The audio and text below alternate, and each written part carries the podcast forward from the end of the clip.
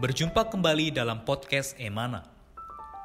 Renungan-renungan yang menguatkan iman ini diambil dari tulisan-tulisan saudara Watchmeni, seorang pelayan Tuhan yang sangat mengasihi Tuhan sampai akhir hidupnya.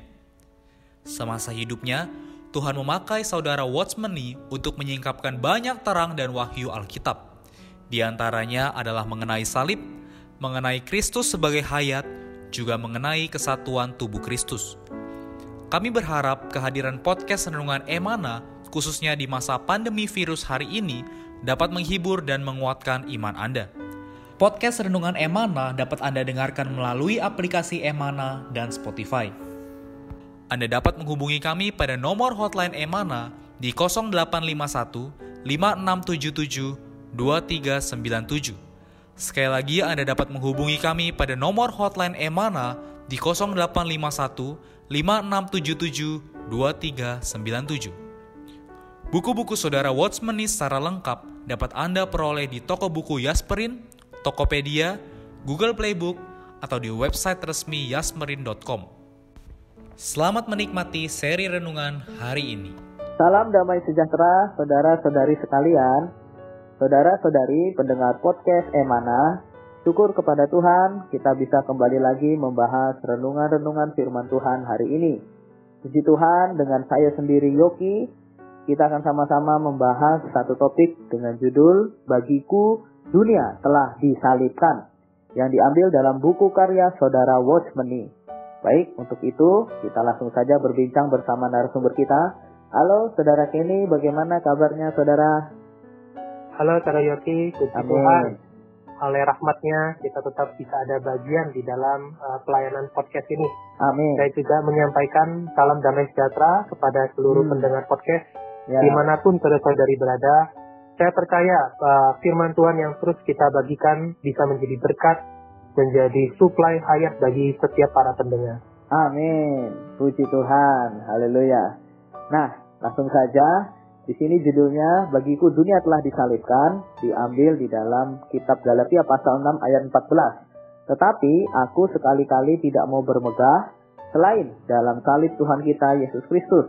Sebab olehnya dunia telah disalibkan bagiku dan aku bagi dunia. Nah, dari ayat ini apa yang saudara ini mau sampaikan? Amin. Amin. Nah, judul hari ini berkaitan dengan bagiku dunia telah disalibkan. Mm-mm. Tentu sebelumnya saya ingin uh, mereview ulang Mm-mm. mungkin uh, eh mana podcast kemarin ada sedikit menyinggung tapi kiranya uh, para pendengar memberikan saya kesempatan Hmm. bahwa saya ingin mengulang sedikit Mm-mm. di mana pembahasan kita dalam minggu ini berkaitan dengan topik mengenai jangan mengasihi dunia. Amin.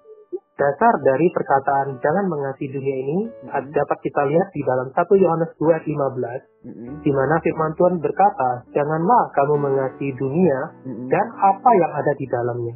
Mm-mm. Nah, perkataan jangan mengasihi dunia di sini Mm-mm. bukan mengacu kepada orang-orang dunia.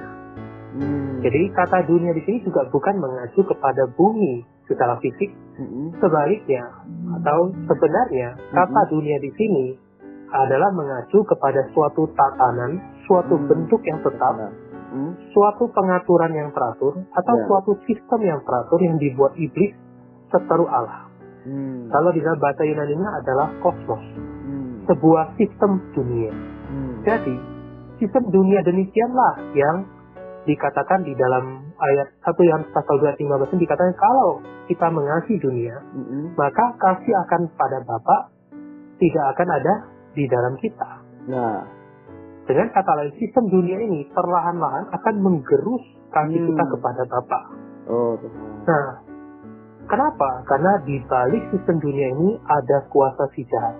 Mm. Karena itu, seperti firman Tuhan hari ini, yaitu di dalam Galatia pasal 6 ayat 14, memberitahukan pada kita Mm-mm. bahwa kita perlu punya sebuah sikap, Mm-mm. yaitu kita harus melihat sebuah fakta di mana dunia telah disalibkan bagi kita dan kita bagi dunia.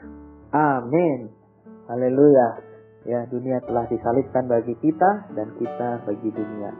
Nah, di sini juga dikatakan kosmos sesungguhnya adalah istilah yang sering dipakai oleh Yohanes. Kitab Injil yang lain hanya memakai 15 kali. Matius 9 kali, Markus dan Lukas masing-masing tiga kali. Dalam 8 surat kiriman, Paulus memakai 47 kali, tetapi Yohanes memakai 105 kali. Dalam kitab Injil 78 kali. Dalam surat kiriman 24 kali. Dalam kitab Wahyu 3 kali. Dalam surat kiriman pertamanya Yohanes menulis sebab semua yang ada di dalam dunia yaitu keinginan daging dan keinginan mata serta sangkuan hidup tidak berasal dari Bapa melainkan dari dunia. 1 Yohanes pasal 2 ayat 16. Dengan inilah Yohanes menjelaskan perkara dunia atau apa yang ada di dalam dunia. Nah, dari pernyataan ini bagaimana Saudara ini? Amin. Dalam 1 Yohanes 2 ayat 16 Hmm. yang barusan Saudara Yoki bacakan, kita Hmm. melihat Hmm. bahwa apakah sebenarnya sistem dunia ini? Hmm. Sistem dunia adalah semua yang ada di dalam dunia ini, Hmm. yaitu berkaitan dengan keinginan daging, keinginan mata, dan Ya. keangkuhan hidup. Hmm. Hal ini dapat kita jelas lihat di di zaman pada hari ini, Hmm.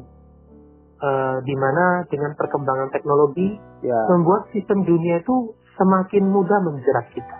Hmm. Dengan adanya teknologi di tangan, Oh. tanpa kita sadari, kita melihat ada keinginan daging, Hmm. keinginan mata, keangkuhan hidup yang menjerat kita. Hmm. Misalnya, hari ini banyak orang muda, lebih-lebih masa pandemi ini tidak bisa pergi, ya kan, Hmm. tidak bisa banyak ber- berpergian. Hmm. Lalu banyak orang bermain di dalam teknologi, Ya. banyak orang berselancar di dalam dunia internet, Hmm. lalu banyak orang juga bermain sosial media. Hmm. Sebenarnya tidak ada salah dengan semua ini, Ya. tetapi kita harus lihat Hmm. bahwa banyak perkara yang ada di dalam teknologi ini. Hmm. Orang-orang suka mempublish sesuatu di dalam sosial media Hmm. yang kelihatannya secara luaran indah, baik, Hmm. tetapi kalau kita mau merenung- merenungkan, semuanya ini mengandung tiga hal itu, yaitu Ya. ada keinginan daging, Hmm. keinginan mata, dan Hmm. keangkuhan hidup. Hmm. Saya mungkin kasih sebuah ilustrasi. Hmm. Di zaman orang tua kita atau nenek kakek kita, Hmm. kita tidak pernah mengenal ada orang eh, pergi makan ke satu tempat, lalu foto. Tapi berbeda dengan hari ini. Ya. Ya. Sehingga dari keinginan daging menjadi keinginan mata. Lalu kalau postingan kita, Mm-mm. oh di follow oleh orang, di like oleh orang, tanpa sadar muncullah sebuah keangkuhan hidup, sebuah Hmm. kebanggaan Hmm. yang pelan-pelan kalau kita mau merenungkan, semuanya ini akhirnya menggerus kasih kita kepada Bapa. Ya. Kita mencintai hal yang lain, Hmm. kita mencintai atau mengasihi yang kita sebut dunia ini. Oh. Puji Tuhan. Oh, Tuhan saat memberkati ya, saudari. Nah, di sini juga dikatakan, lalu bagaimana kita bisa diselamatkan terlepas dari perangkap iblis, yaitu dunia yang menjerat umat Allah. Kita diselamatkan terlepas dari dunia, bukan dimulai dari meninggalkan ini atau itu, melainkan dimulai dari kita memiliki pandangan Allah. Nampak bahwa dunia berada di bawah keputusan hukuman mati, Tanda yang dipakai dalam permulaan Wahyu 18 memperlihatkan kepada kita sudah runtuh, sudah runtuh Babel, kota besar itu, ayat 2. Kita berkata, sistem dunia belum digulung, Ibrani 1 ayat 12. Belum diakhiri oleh Allah, tetapi pada suatu hari kelak pasti digulung. Kalau kita nampak ini, kita pasti berubah sama sekali. Begitu saya nampak hal ini, saya tidak lagi mencoba membuang dunia yang saya cintai, karena saya telah nampak bahwa salib sudah membuangnya. Saya tidak akan mencoba melarikan diri dari dunia yang menempel pada diri saya. Saya nampak melalui salib saya sudah terlepas darinya. Nah, dari pernyataan ini bagaimana? Ya, seperti tadi saya katakan bahwa dunia yaitu terdiri dari keinginan daging, keinginan mata, dan keangkuhan hidup adalah sesuatu yang menjerat kita. Tetapi firman Tuhan tidak mengajarkan kita untuk meninggalkan semua hal-hal dunia ini. Karena bukan itu jalannya. Jalannya adalah Alkitab memberitahukan kepada kita sebuah fakta bahwa ada sebuah keputusan hukuman yang telah dijatuhkan terhadap dunia, Ya. Yaitu dunia akan diakhiri. Hmm. Keputusan ini pasti akan terjadi. Nah, jika kita melihat hal ini, maka kita akan tidak lagi berani menaruh harapan kita pada dunia. Hmm.